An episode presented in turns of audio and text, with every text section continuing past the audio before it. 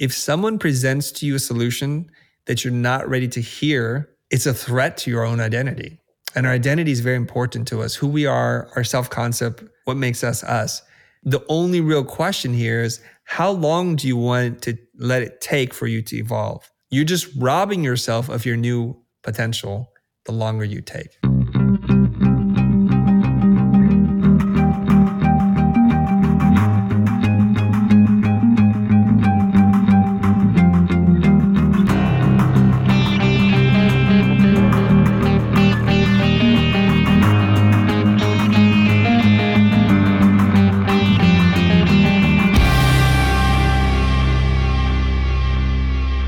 Start talking about is how your state of mind, your emotional well being, whether you feel prosperous, generous, or that things can happen for you, not to you, how it impacts how you observe and see the world. And then this will then inform the kind of decisions that you make.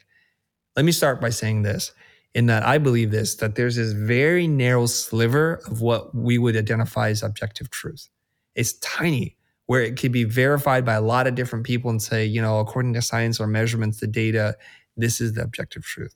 What's happening is an objective thing happens and we interpret through our very subjective lens and we tell ourselves a story about what's going on. And that lens is largely influenced by our emotional state, how we feel inside. So I'll give you an example.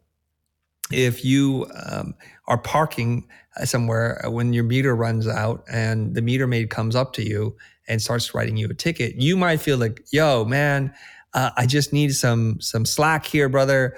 Uh, why are you such a bad person? Like your your job is to like ruin people's lives in their day. This is kind of unjust and unfair, and that's how you might record it in your brain. When we know objectively, the meter doesn't lie. You're at fault here because you didn't put enough in the meter and you overstayed such that your time had expired. Objectively speaking, this person's job is to make money for the city so that they can have the funding to do what they need to do. This is how one way that the cities make money. So their job is to write a ticket for anyone who violates the rules. Objectively speaking, if you were the person waiting for this parking spot and this person's time is expired and they've not paid for it, you would feel like they're breaking the rules. And the rules are there so that there's order versus chaos, there's harmony in the world. Those are the objective things. But subjectively, you've now painted the meter maid as a bad person, as a bad man or woman or whatever. And you're like, you know what? You're just an evil person and the city is just robbing us. So you create this kind of narrative in your mind. Now, this is a pretty clear example. So we can all say, yes, we see what's going on. So if you want to move towards a higher self, to be in greater harmony, frequency, and to look at the world more objectively so that you're not skewing the information, you might say, okay, here's the thing. I messed up. It's a lesson for me to learn. This person is just doing their job. I would like to appeal to their sense of forgiveness and their generosity and and lean on that and hopefully they'll just let me off the hook knowing very well that I'm in the wrong. So rather than chase them and say, "Hey, why are you such a horrible human being?" we could say, "I messed up. I lost track of time. I knew I had minutes left and I obviously have underestimated I know you're just doing your job and I appreciate what you do. And I know this is a necessary thing. Could you find it in your heart to just let me go off with a warning? Let me off with a warning, please. And I respect that you, you, you, this is your job and you, you have every right to say no and see what happens then. Now, if we were to bet and say, what is more likely to, for you not to get the ticket?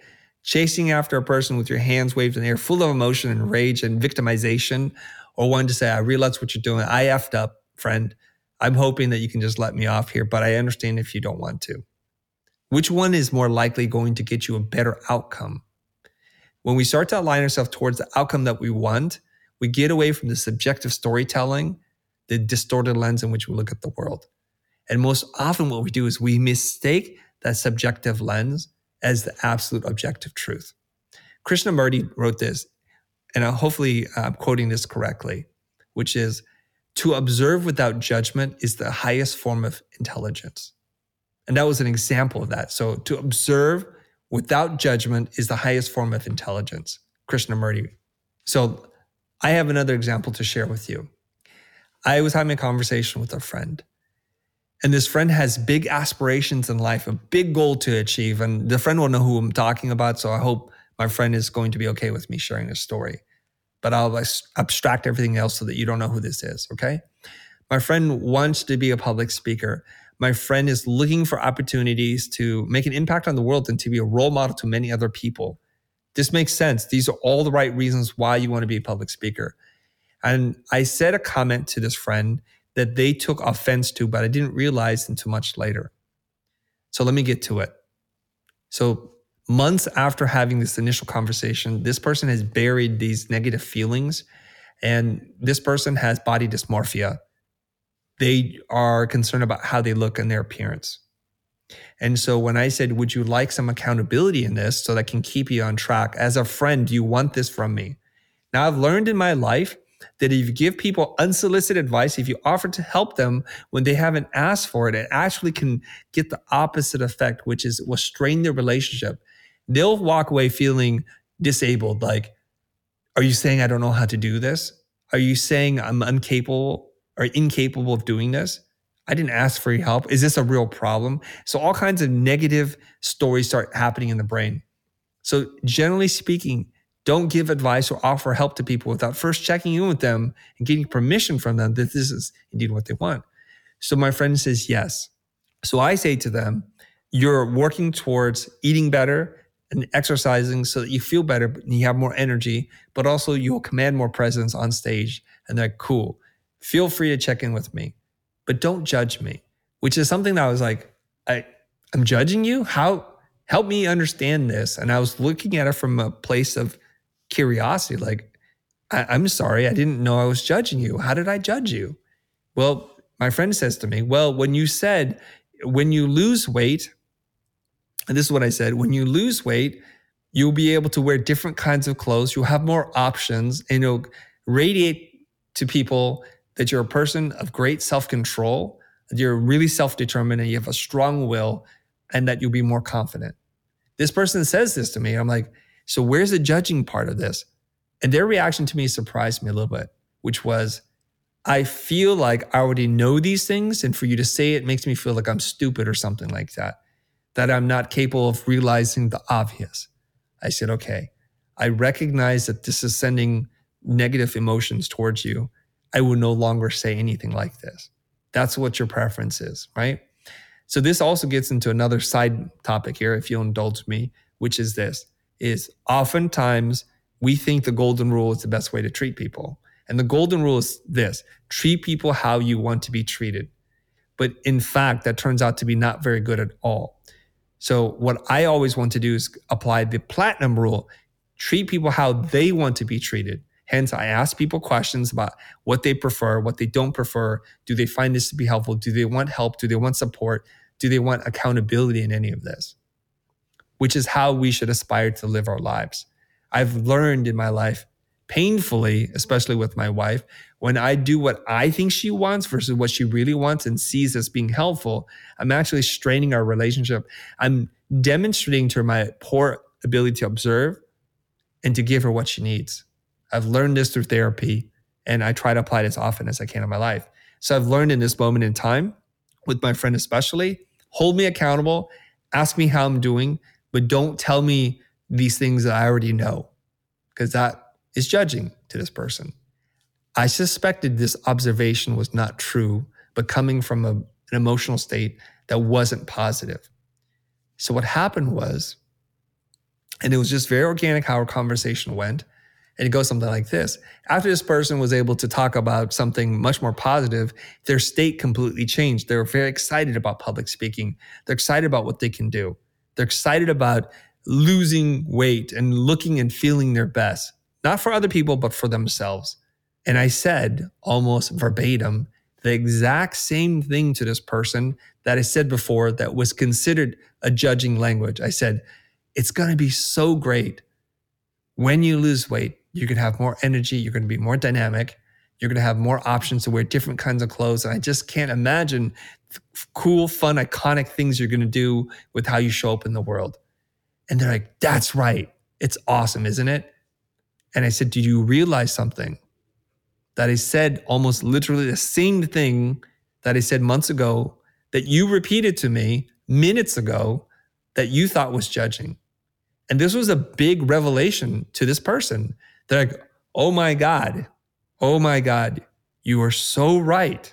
When I'm in a positive self state of self love, so I have uh, I have esteem, I have confidence, and I can see a desired future state that I want. Nothing that you say is then interpreted as negative or judging. It's actually really empowering. Whereas when I was in a different mental state, what you said, objectively the same thing, had a completely different effect. So I said to this person, I have good news and I have even better news for you. You are in control of your emotional state. Here's the objective truth.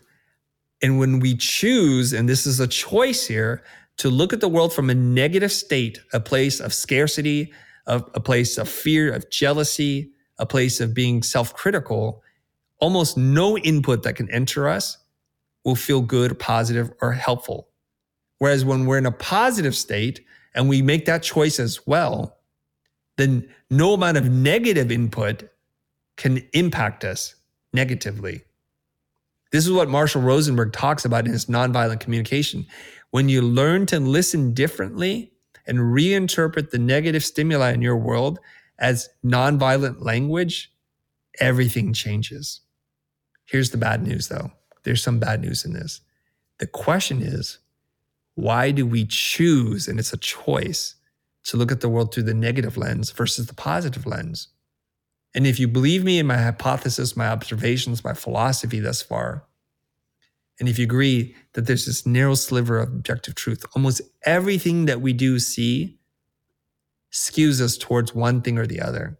So what we have to do is have the mental fortitude and to set the intention that every single day we look at the world from a place of abundance and a place of gratitude. Then everything can happen for us. They don't happen to us, they happen for us. So in my mind, I live in a place of extreme gratitude.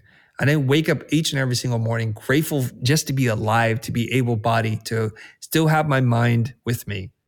Because at some point that will go away to be grateful for life. That's just the core. To be in a house that's warm, to have food in the fridge, and to have friends that care about me and the friends I can care about. And so, no matter what amount of negative criticism comes my way, and there's going to be a lot of it, I'm going to be able to reinterpret as something that builds me up. So, if someone said to me some critical things, my interpretation of it, instead of being it judging and disempowering, disabling to me, my interpretation would be like, you really do care about me. You care enough to speak truth to me, to take time to think about what I am doing, and you're you have a perspective on that. I realize you could think about lots of people, but the fact that you've dedicated some part of your brain to think about me and you have the courage to tell me says to me you're a true friend. Because it's easy to deliver empty platitudes, words of encouragement, it's much harder to speak truth to someone when you know it'll hurt, when you know it'll strain your relationship, but your intentionality is to help that person grow. And that's a key difference. If you can master the skill and come to the realization that you are actively, or even sometimes I'm sorry to say, subconsciously choosing to interpret the world through a very negative lens, through a, an emotional state that doesn't support you or support your personal growth, that's a choice that you're making. So I'm going to encourage you to make a different choice. You know, I'm a stickler for the how. So I got to ask you the how on this because when I watch you do this, and we've had conversations that have been either tough for me, both professionally and personally, because we have that overlapping relationship where I need to learn something or I want to share something with you. What, and you've all, well, actually, before I even ask the question, and you've always been, in my opinion, very level, regardless of what it is that we're talking about. And I've never felt a sense of whether it be judgment or um, being overly critical or and i had to learn that because i used to be very emotional and still recovering from something like that so my question is what are some deliberate practices that people can do to become this version someone who is grateful someone who has this perspective of abundance because i feel like you've had time in it for those listening they're like and maybe this is a big assumption. Maybe they even rolled their eyes a little bit when you said it. It's like, oh, here comes another gratitude platitude. But I believe in this now that I've made this shift in my own life. What are some deliberate practices that a person can do? Okay. Those are good questions. So if you're sitting here thinking to yourself, well, great, sir. Mm, what do you want me to do with my horrible life? Well, okay, you're stuck in that loop. And so what we have to do is we have to break the cycle. The neurosynaptic wavelengths or, or pathways in your mind develop these strong grooves. I talked to a professor of anatomy. Those those freeways that are developed in your mind where you have an experience, you have an emotion, experience an emotion, they develop deep grooves and it's very hard to escape. And when she said that, I, I got a metaphor in my mind. Back in the day when we all had vinyl records, right? And some of us still love vinyl. If you play a record, sometimes it develops such a groove in it that it it kind of and it kind of repeats itself. And if you let it repeat itself so many times, I think you'll literally go insane. It's something about the human mind. It's like things on repetition, like uh, droplets of water from a leaky faucet. The rhythmic repetition of something will drive you insane. And I want you to think of your mind like that. So if you have an experience and you record us negatively, it takes a lot of effort for you to move the needle out of that groove and form a new neural pathway. That's what you want to do. And so the first thing that you want to do is to set the intention like, you know what? I realized something. Prior to this moment in time, I've been a victim to my own life. I've been a character in my own story, and I've not been able to write or influence where I'm going. But today is going to be a new chapter, a new story, because the end of my book isn't written, and I decide today is the day. It starts with the decision. And believe it or not, that decision will be the most important and most difficult thing for you to do to move from a state of victimization to a state of empowerment. I'm an empowered person. I choose what I eat. I choose what I say. I choose how I behave. I choose also how I feel. So now what can you do? Well, we're going to fall down a certain trap here. What I didn't understand about meditation, and I'm going to tell you right now, my wife is trying to correct me I, I, I, must practice some form of passive meditation because I do no active meditation. And most people think of meditation as a form of emptying yourself to be free of thought. According to my understanding of meditation, it's not that at all. It's for you to feel all that you feel, to think all that you think, but to be witness to this. So imagine you outside of yourself, an outer body experience where you get to see someone who looks just like you, who speaks like you, who has your same thoughts, but you can see it happening to them and you have a level of detachment, objectivity. So you can witness this.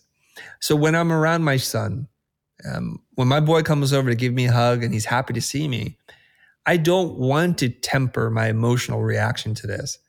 I want to hug him deeply. I want to feel his embrace. I want to know that my boy loves me and that I love him.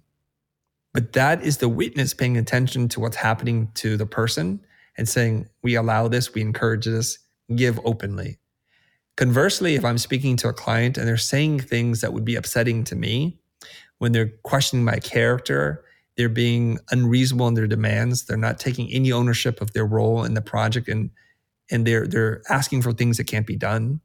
The witness in me will see that I'm starting to have a negative emotional reaction. And then what I do is I ask myself, what is the outcome that I want right now? And will being emotional help me achieve that outcome or will it take me further away from that outcome? Well, in a case like this, the outcome that I want is to come to a peaceful resolution that allows the clients the feeling of getting what they want while simultaneously protecting myself and my team and drawing up clear boundaries. So, what I need to do is shift into problem solving mode and to neutralize the negative emotions because the negative emotions will then change the words that I choose and the course of action that I take. So, what we want to do is just say, I'm in control. I want to write my own narrative. I'm done with the way I used to do things. Then we practice some form of self awareness where we can see what we're doing and we can decide. I feel myself getting angry. I feel myself feeling dejected or rejected. How do I want to respond? And just that momentary pause or interruption can create a more stoic mindset and way of living. The next thing I want to do is I want to start practicing using nonviolent language with others and within myself. We're just mirrors. What happens is people who are cruel, who are mean spirited to other people, It is a mirror to how they talk to themselves. You're an idiot. You're the world's worst mistake. You're incapable of doing anything. You're a petty person who's full of jealousy. That's what we say to ourselves. So that when somebody behaves a certain way, we say it out loud to them and it feels very natural to us. So, what you want to do is you want to do some critical voice work to understand that the voice, the narrative that you have in your mind, your self image, isn't your own, believe it or not. We're a reflection of how we were raised. So it could be something very innocent when you're a kid and you're playing with toys on the floor and your mom walks by, your dad walks by and steps on it and trips and falls. And then they they have a momentary emotional reaction. They weren't practicing mindfulness. They just reacted and they said, God, this is so annoying. All you care about is yourself. Do you realize what kind of danger you represent to other people? You're so ungrateful. I need a break, and this is what I get from you. And later on, your parent feels bad and it's like, I'm sorry, Johnny. I'm sorry, Mary. I didn't mean that. Mom or dad was just having a bad moment. I had a lot on my mind. But you can't process that because your three, four, five year old undeveloped mind is now recorded that thing as a traumatic experience in your life.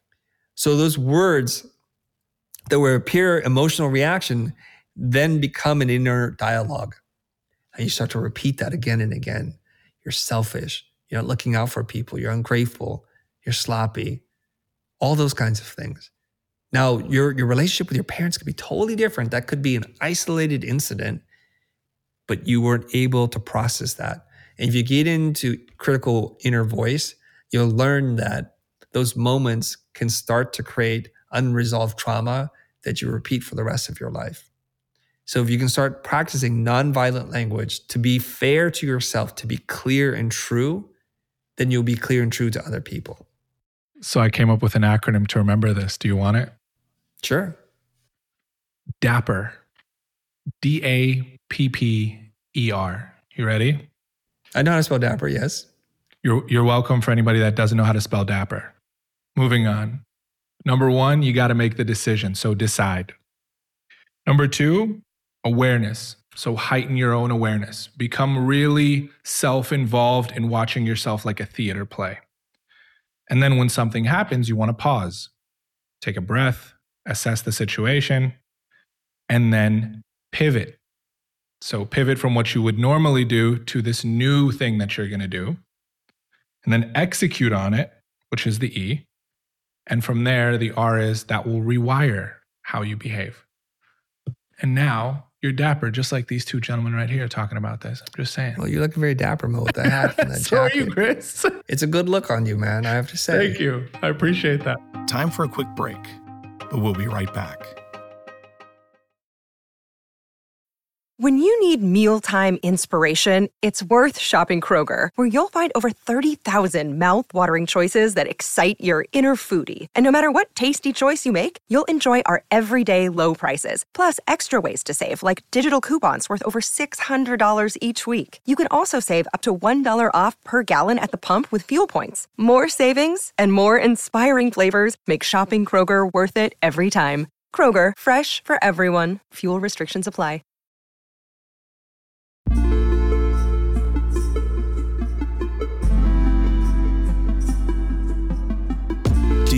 In the power of being around like minded people who will both encourage and challenge you?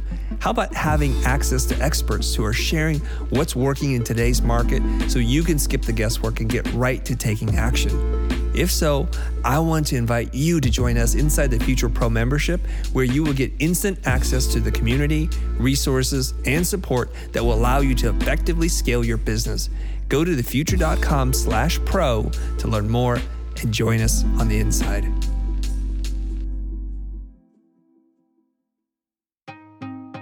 Welcome back to our conversation. When was it for you that you started actively making this particular decision to behave in this way? Was there a catalysmic point for you in your life? I'm going to say this, and I'm, I know the reaction from our audience. I'm going to say it anyways, because it's going to sound like mythology building. And I'm always wary of people who tell tales of like heightened awareness at too young of an age. But I tell you, uh, because I'm this weird, shy, introverted person, I spend a lot of time thinking about what I think about. And so when I experience negative emotions, Mo, when I feel like inside my guts are twisted inside out and my nerves are tingling, I ask myself, like, what's going on here? Is this is this good for you? So the story that I tell people is I think I'm almost like nine years old, maybe 10 years old.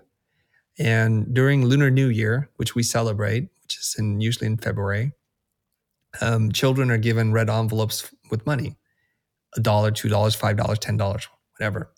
And for us, uh, as a person who's unemployed, it is our way of having some financial freedom to buy the things that we want. So that's a very important holiday for people who celebrate Lunar New Year. And that's all the money you're going to get aside from your birthday and Christmas, but this is more than you're going to get anywhere else. And so I remember one time I'm running around the house, I'm like, the envelope with $5 adjusted for inflation, just keep that in mind, was like, it was gone. The problem with these red envelopes is they're kind of generic, Mo. Different people buy different red envelopes and they give them to you. So who gives them to you, they might be different, but the one that your brother gets is the same one that you get. Mm. Right. So what what parents or, or uncles and aunties typically do is they stuff them with the same amount of money. Like I said, a dollar, two dollars, five dollars, ten dollars, twenty, depending on how rich your, your uncles and aunts are, it's never going to go beyond 20 bucks, right? And they have special envelopes that they keep in a different pocket for their favorites. And they have a whole system of like manipulation, sleight of hand. But whatever. So they hand them out. I'm like, thank you so much, Uncle Auntie. And you don't want to be crass. You don't open it in front of them. Like it's all about the money. So you secretly run in the other room, you pull it I'm like, oh my gosh, okay, this is what I was worth to you. This is excellent. So I lose my $5 out of probably $100, let's just say, my total collection there. And I'm like so upset at myself. I'm like, where's this money? So I go around, mom, have you seen my envelope? Of course, my mom doesn't even know. There's a thousand envelopes floating around the house. How's she supposed to know? And I go to my brothers, hey, have you guys seen my red envelope? They're like, no. And then I'm like, I, I march up to my mom, like just righteously indignant, so upset. I'm like, Mom, I know somebody took my envelope because it's not here. And my mom, being the, the beautiful, effervescent soul that she is, says to me, Honey, do you think someone in this family would steal money from you? Because I would like to know who that person is. And my mom stopped me cold tracks right there. Just dead stop. I'm like, she's right. I would never steal from my brother. My brothers would never steal from me. My parents definitely would not steal from me. They're the ones giving us the money. I've lost it. And then I went through the negative self talk. You're, you're a dummy. You freaking idiot. This is like, now we can't get this. And I'm just feeling really horrible about, myself. And I want to cry as a 10 year old boy. I'm like, I just, I'm so devastated by this. I caught myself, Mo. I went dapper. I wanted to decide is beating myself up over this lost $5 going to change the outcome? Will it magically make a new red envelope appear? Mm. And the answer was no. So I had to figure out a negative emotion like this, no matter how negative I feel it, no matter how intense I feel it, will never change the outcome. All it's doing is it's eating me up inside. Mm. So I asked myself, what is the learning opportunity here? The learning opportunity is, man, keep your stuff in a in one spot so that you never lose anything. You asked yourself at nine, what is the learning opportunity yes. here? Yes, I did, sir. Okay. And I decided that the emotion of regret, remorse, and anger was serving me not, it wasn't serving me well. So I decided to excise that and say, look, we're going to develop new systems. I'm going to keep my place in a single spot. I'm going to develop this new habit such that if I lose something, it's going to be very rare that it happens. So from nine, 10 years old on, I keep myself in a very specific place. I keep my wallet, my phone, my eyeglasses, everything. So I know where stuff is. The constant joke at the house is mom's always looking for her phone. Dad always knows where his is because it's only one, two spots. It's in my pocket or it's on the charger. Mm. That's where it's supposed to live. So from that point forward, I very rarely misplace or lose things. When it's misplaced, it's because someone in the house has used it and not returned it. And when I use it and not return it, I'm reminded of that one moment again. I don't get angry. I'm like, remember when you break your system, these are the consequences. So you choose to do this at this point. This reminds me, it takes me back to a very critical point in mine and your relationship for me. And I would argue my own personal development. And you you probably recall it. We were talking on a weekend as we usually do, and I was just having one of those moments. It was towards the end of the year, so emotionally I was there for those for those kind of conversations. And to make a long story short, we got to a point where I kept asking like, "Well, why? Why? Why do I need to do this? Why do I need to do this?" And you were hammering into me doing things with faith. And you were like, "Does the answer to why even help you?" And I was like, "Um, no, actually it doesn't." I'll get to the point here in a second. So in that moment as a child for you, a lot of people could have taken that as like, why is this happening to me? Why why am I feeling like why am I feeling this? It's like the answer to why in that moment probably doesn't serve you, which led you down to the next question you asked me, or I think maybe I asked you if my memory serves me correctly. It's like, what's the reason that I'm not just executing on what you're telling me fast enough? And I just realized in your story that going back to the the first question of like why people choose to stay negative, it's you told me maybe you're choosing to stay in the same identity that you've always known. Mm. And I think the reason why you and I admire this about you so much. And you've told me stories about like a coach telling you, like, do this. And like the next day you're just doing it is because you have no problem evolving very quickly. Do you, so my, my next question for you, because I just want to stay in this pocket with you. I feel like a lot of people can do what you're saying. Do you think that the reason why they're not is because they're worried that they're to like, I don't know, become somebody different or lose out on something? Like, what do you th- what do you think is stopping? Like logically, this all makes sense, but I think something stops them even when they get to that point. You were able to pass it at nine, but do you think it's holding on to who they are now? What do you think it is? Do you know what the longest distance is? What is it? The longest distance is the distance between your heart and your brain. So you can understand things logically, Mo. You could say, This is a better outcome for me. This is what I really want. But your emotional, irrational state's like, Oh, I'm afraid who am I if this happens?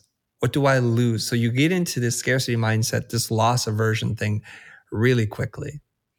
And a part of my life philosophy and the things that have served me well is to practice some form of emotional detachment. Mm-hmm. And then the detachment principle becomes much bigger than that. So, for example, you see people who sob uncontrollably when their house burns down and they're holding their children, their pets, and, and their family members. And it's like, you lost a house, not your identity. There's going to be some financial hardships and some inconveniences for sure, but you have everything that's important to you, which is your health and your loved ones and a relationship. That part no one can take away from you. So, what happens is we become prematurely attached to things that we have no attachment to. For example, there was a point in time which I had hair. I don't have hair anymore. And if I said, well, I feel less of a person, less of myself, because physically I've changed, then I'm going to be constantly battling those inner demons. My vision is not getting any better uh, each day. It's not, it's getting worse. Not in a rapidly declining way, but these are things of old age. We get that. So we become too attached to things, you know? And there's something I heard Tony Robbins say. It's like if you think you have reasons to feel sorry for yourself. Hang around with someone who's lost their limbs. Mm. They have no arms, they have no legs, and look at their disposition. He goes, they're some of the most inspiring people. The things that we complain about pale in comparison to what they could possibly complain about, but they never complain. They're very abled, not disabled. So that's the problem. So you say to yourself, and this is something that many people get stuck in. You're not alone in this. I would say the vast majority of people I've met in my life have some form of this. You don't love your old identity. Let's not even call it your old identity. You don't love your current identity. Mm. You don't love the progress that you have in your career. You don't love the relationships that you have with the people around you. You don't love the relationship that you have with your parents. But when someone offers you a way out of it, you revert back to that. what I've learned is that it's better to deal with the devil you know than the devil you don't. So we love in a weird way. And it's a strong word for me to use the love, but we love the miserable state that we're in because at least we know it. Damn. And and and here's the real problem, Mo. If someone presents to you a solution that you're not ready to hear or don't want to hear from that specific person, it's a threat to your own identity. yes. Yes.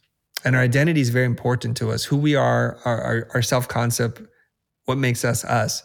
So there was a point in time when you're like, man, I have to dress this way because that's my identity. And the question is, is it? Because there was a time in which you didn't dress this way, and there will be a time when you don't dress this way anymore. Mm-hmm. Because we all evolve. And the only real question here is how long do you want to let it take for you to evolve? Do you want to take a day, a year, 10 years? You're just robbing yourself of your new potential the longer you take. That's all. It seems like the punchline to be able to get to that state of minimizing the time it takes for you to evolve is this emotional detachment that you speak of. Yeah. If you look to the animal kingdom, it's a lot easier for us to see what's going on about growth and development. If you know what a crab goes through, a crab molts its skin, which is a fascinating thing for me just to observe. Okay. So a crab grows this hard shell, its protection, its armor against predators. Without it, it's very, very vulnerable. But somehow it goes through this metamorphosis process where the skin gets really soft and they are able to break out of it somehow. They break out of their shell and they're now a soft shell crab and they're very vulnerable. They're yummy. And they have to do this so that they can grow a new exoskeleton. Right. If you think about it, I have to leave the comfort and safety of this armor that's protected me in order for me to grow. If I don't, I would be stuck, quite literally. If you look at a snake, the same thing, it has to shed its skin. It has to cast away its old self. And it's a weird and wonderful thing to, to behold when you see it shedding its own skin. It's so wild to watch. So, what's happening? But now, with human beings, we don't molt, we don't shed our skin like that. So, the physical transformation is not so obvious to us. But if you understand that concept, you have to let go of the things that you found comfort and safety and the things that protected you if you want to grow. Now, if you ask most people, do you aspire to grow? And their answer is usually yes. The harder question is, what have you done to let go of your old identity so that you can adopt a new one that's more aligned with who you want to become? It's always it's always letting go, not adding. It feels like. Not always. Maybe that's too much start. absolutism, but it's but it's a well, big okay. portion of Here's it. another metaphor for you. If who you are is the contents to a cup and you're filled to the brim, adding to it is impossible. It's true. You have to empty some of it so that you can add something new. You have to let go of an old idea, an old identity, so that you can fill it with a new identity, with a new idea, mm-hmm. a new business plan, a new partner. What's one thing that you think someone should do that would help them on this journey, on this quest to what I think is becoming the ultimate version of yourself or the version that you aspire to become? I would say this the hardest thing is the very first step is to set your intention that this is what you want to do because you like this infinite potential version of you and not this finite version of you that exists today. Realize this it hits each person a little bit differently. So we have people when we go on on the road and on tour, people coming up to me, and I got to tell you, it warms my heart when when people do this, and they do this quite often now. They said, you know, I used to earn minimum wage. I used to do 12 bucks an hour. And last year I did 150 grand. And this year we're projected to do 250 grand. You've changed my life. I watched this video and I just want to thank you from the bottom of my heart. And I feel all of that. This is where the witness says, Chris, open yourself up to feel this. I don't pass it off. I don't dismiss it like, oh, I'm just an idiot. I, I say thank you. It makes me proud to hear you say this. You are fuel for me to do this for another five years. Every time I hear one of these stories. So congratulations, keep going and give me my 10%. Run to 10. I always put in the 10%. So what's happening here? Why am I bringing this up? Think about all the people who watch that same video who have a different outcome than the ones who tell me it's worked. Mm. And I always say this little snarky thing because they're like, Chris, it's unbelievable. But when you apply your advice, it works. I'm like, that's funny how when you apply something you've learned, it can work. It's funny how that works. So then I have to say, like, the other people are watching it, just like this example of objective truth and, and subjective interpretation, many people watch this like, oh, easy for him to say. Oh, he has the the perfect mm-hmm. life. He was born into wealth. They'll say things like that. They'll say, oh, because he lives in LA, because opportunities are falling all over him and this is what's happening. Or because his face looks a certain way, or he's a minority, he's getting all these opportunities. They make up a thousand reasons why it's not applicable to them. Mm-hmm. Because if they were actually to do what it is I say, they would have to admit a really harsh truth. And this is something that no one wants to say to themselves. I'm stuck because of me. I'm mm. stuck because the decisions I made in my life. I continue to stay stuck because I continue to tell myself this narrative. So to accept that this actually works would destroy your own identity. So, like, my God, I'm at fault. I'm at effect of what's going on. And I want to live at cause. I want to be in control of my own life. And this day forward, I'm going to do this. So I think the people who are able to transform their lives are just dumb enough to believe a stranger on the internet, brave enough to do something, and stupid enough not to know all the steps that they need to do so that they can actually do it, and grateful enough to let it happen when it happens. Everyone else is stuck in this negative self talk in a cycle of wanting to repeat unconsciously their patterns of their lives. Mm. And can take it back to my nine year old self to kind of tie this together, to continue to find fault with people, to blame, to live in a life in an emotional state of anger and remorse and regret. They choose to do that. So, no amount of coaching, training, workshops, books that you read, advice you get from internet strangers will change your life in the way that you want until you adopt a different mindset, until you have a different state, until you start looking at things from the lens of empowerment versus victimization. Things don't happen to you, they happen for you. Be grateful for all the things that you have and start looking at life that way. And then you're going to appreciate every moment that you have. That's what I would say with that. And I'm going to end it on this framework that I came up with. It's called Dapper. Yes, did you? it, it means different things than what you came up with. And I'll say this: I admire your your wit and your intelligence to be able to pull this out of thin air. But the the letters and the meaning don't quite work for me. So I'll say it in a different way now. Classic Chris. If you didn't do this, I, it wouldn't be the same. It wouldn't have the same. We're gonna refine it. It's gonna be uh, a, like a, a, a, like an uncut diamond, and then it's gonna be polished I love and it. like set in a thing, right? I love it. So how can you you go through this and remember this? So let's boil it down to this framework that Mo kickstarted for me. It's called Dapper. First of all, don't react. Do not react. Number two, become aware of your emotional state, the feeling. That's the A. And then before you do anything else, pause, take a breath. And the next P is to ponder what options there are available to you. And then the E is choose the emotional state that works best for you, that serves you in a path towards empowerment and growth. And then decide how you want to respond. Mm. That, my friends, is Dapper. If you are ready to receive, the coach will appear. And on that note, we out.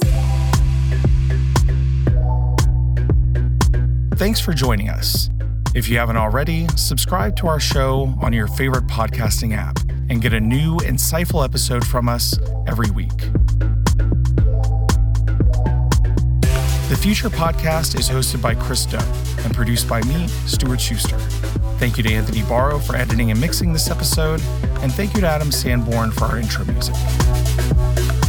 If you enjoyed this episode, then do us a favor by reviewing and rating our show on Apple Podcasts. It will help us grow the show and make future episodes that much better.